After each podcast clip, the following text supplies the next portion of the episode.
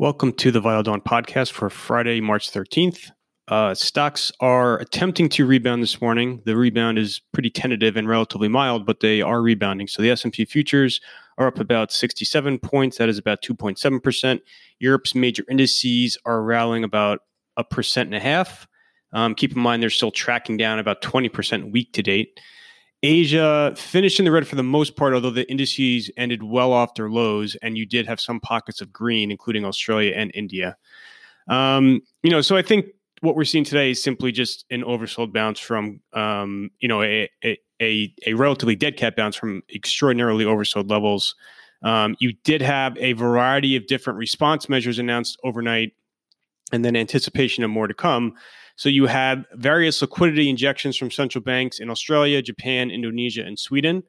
You had the Bank of Norway, the Norges Bank, come out uh, with a 50 basis point cut following an emergency meeting. And then you have China now, as we speak, at about 515. China came out and cut bank uh, reserve ratios. So central banks are responding across the board in Asia and Europe. You know, relatively mild at the margin, nothing too dramatic. Um, you certainly are seeing central banks take action. Um, you know, just circling back to the ECB, I wrote a lot about it yesterday. I'm not going to spend too much time. Um, you know, I think the policy announcement was a little bit unconventional. There were a lot of different moving pieces to it. You didn't have the big kind of rate cut headline that I think people are used to. You did have the APP get ramped back up. You had a variety of different liquidity measures. Um, you know, so I felt in general it was a relatively powerful announcement. I think rhetoric is super important in times like these, and you know, I don't think, um, you know, I think Lagarde fell a little bit short of what her predecessor would normally be able to convey at a time like this, as far as just kind of calm and resolve. So there was one remark she made about how, you know, quote unquote, it's not the ECB's job to close spreads, responding to Italian BTP pressures and the and the widening gap between BTP and bund yields. Um, you know, she she walked that comment back later in the day on in a CNBC interview, but I think the damage had been done. Um, uh, Philip Lane, who's the ECB's chief economist, obviously a, a, relatively powerful and important person at the ECB, posted kind of a follow up blog post this morning. Um, you know, just I think clarifying all that the ECB did, why it is important, and then I think um, you know essentially saying that it is the ECB's job to close spreads. So you know, kind of um, utilizing some of that whatever it takes rhetoric that that Draghi um, had used so effectively uh, back during the eurozone finance crisis. Um, you know, so I think that's the big news: is a variety of different central bank actions coupled with very oversold levels. That's kind of uh, leading to this bounce that we're seeing today. Um, in the U.S., Pelosi and the White House reached an agreement on a fiscal response package for the crisis. Now, keep in mind this really only contains a lot of the minor measures that have been floating around Washington for the last several days. So this is not really a new um, fiscal plan. Um, you know, this does not contain a payroll tax cut. The numbers will really not add up to anything too meaningful. So I don't, I don't think that's as important as some of the headlines are making it out to be. It does look like Trump could declare a national disaster. Again, this is a legal designation that a lot of people had been pushing him to do. Apparently, according to reports, he'd been reluctant just because it would, you know, quote unquote, um, you know, create negative messaging effects as far as the nature and scope of the crisis. But he apparently will declare a national disaster. It's unclear when that will be. That will free up certain funding that can be directed towards coronavirus relief. So certain FEMA funding um, that normally would go towards you know, uh, you know, weather related disasters and, and, and events like that will now be able to kind of be directed towards the coronavirus. Um, and then obviously you have the Fed, which yesterday, um, you know, I don't. It, it, was a very confusing announcement the way they released this kind of unscheduled press release. Um, not even on on the hour was, you know, they released it about twelve fifty ish. Um, you know, whether it is QE, it's not QE. Again, the fact it came from the New York Fed suggests that um, you know it's more aimed at resolving market mechanic issues rather than um, an actual incremental monetary policy decision. Um, you know, I do think though that it raised the bar for the Fed coming up on Wednesday on the 18th, whereby um, you know the markets clearly are not all that enamored with rate cuts. So the markets are going to be responding to central bank uh, to balance sheet utilization, and so I think it's incumbent upon the Fed on Wednesday that they do either um, talk explicitly about reviving quantitative easing in the nearest term or actually do it on Wednesday. And so I have a preview that I wrote on um, the Fed that I published yesterday. I have a link to the in the Vital Dawn this morning. Um, you know, just talking about the various different actions that the market expects of them. Um, you know, like I said, that that New York Fed announcement midday yesterday, I think, was almost negative. It did create a brief spike, but it just it just created more confusion um, for markets as far as how they should be interpreting Fed action. Um, and then and then I think it kind of again raised the bar for what the markets anticipate out of the Fed on Wednesday.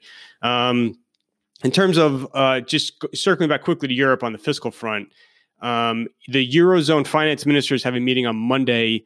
The head of that group had an interview in the FT this morning. Talked about how you will see a larger fiscal response from Europe. So um, essentially, kind of setting the stage for a larger um, fiscal stimulus announcement out of Europe coming up on Monday. I still think the numbers are going to be relatively mild in the grander scheme of things. Obviously, Germany is the one country that has a ton of fiscal capacity, has been very reluctant to use it. You did have some um, hopeful remarks out of various different officials, including Merkel and then Weidmann as well, about how the, the Germany should be kind of abandoning its prior strict adherence to balanced budget rules.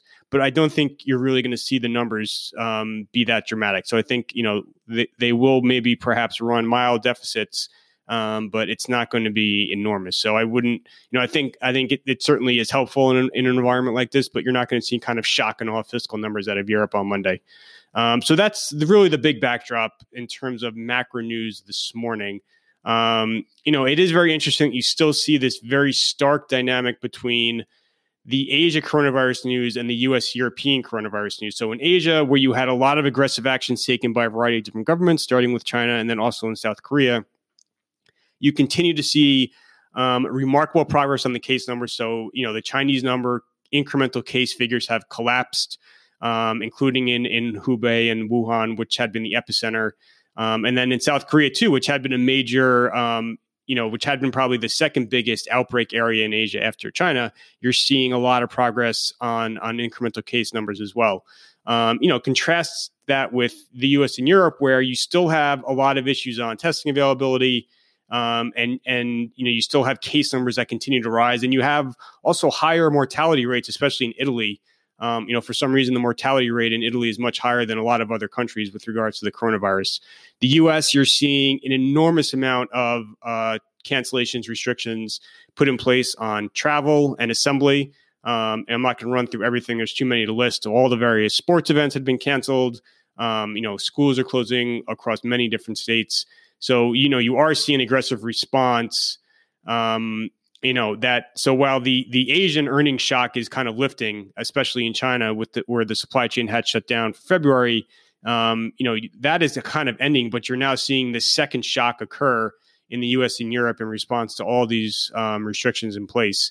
You know ideally hopefully um, you know this can arrest the the U.S. and European coronavirus numbers. So you can start to see. Hopefully, you can see the case count numbers start to level off. Um, but I do think you know you are probably going to have to write off now Q1 earnings, but also Q2 for a lot of different companies. Um, you know, the question is, can you actually arrest the coronavirus crisis? In which case, you'll see a, a kind of rapid normalization by uh, Q3, or is this something that's just going to linger um, into the end of the year? And then, obviously, this has huge political implications. So, um, you know, I think if you if you not only obviously Trump is grappling with an economic and and financial market crisis, but I think too if you look at the um, the exit polling numbers and and the specific the specific results of these primary contests with Biden and and the the support he is seeing, and then I think the what is motivating voters to come out that also bodes very very poorly, I think, for Trump in November.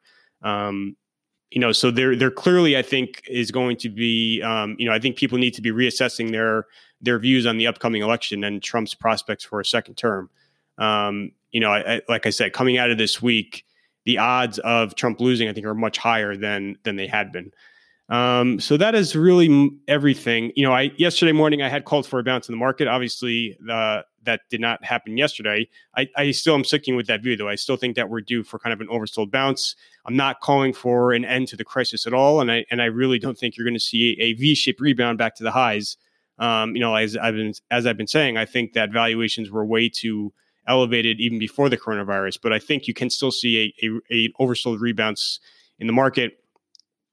Um, on the calendar for today, you really don't have much um, at all as far as scheduled news. Although you probably are going to see some headlines out of Washington, like I said before, in terms of these, um, you know, the White House, uh, the the White House Pelosi deal on this fiscal package, and then potentially Trump signing this national declaration, uh, disaster declaration.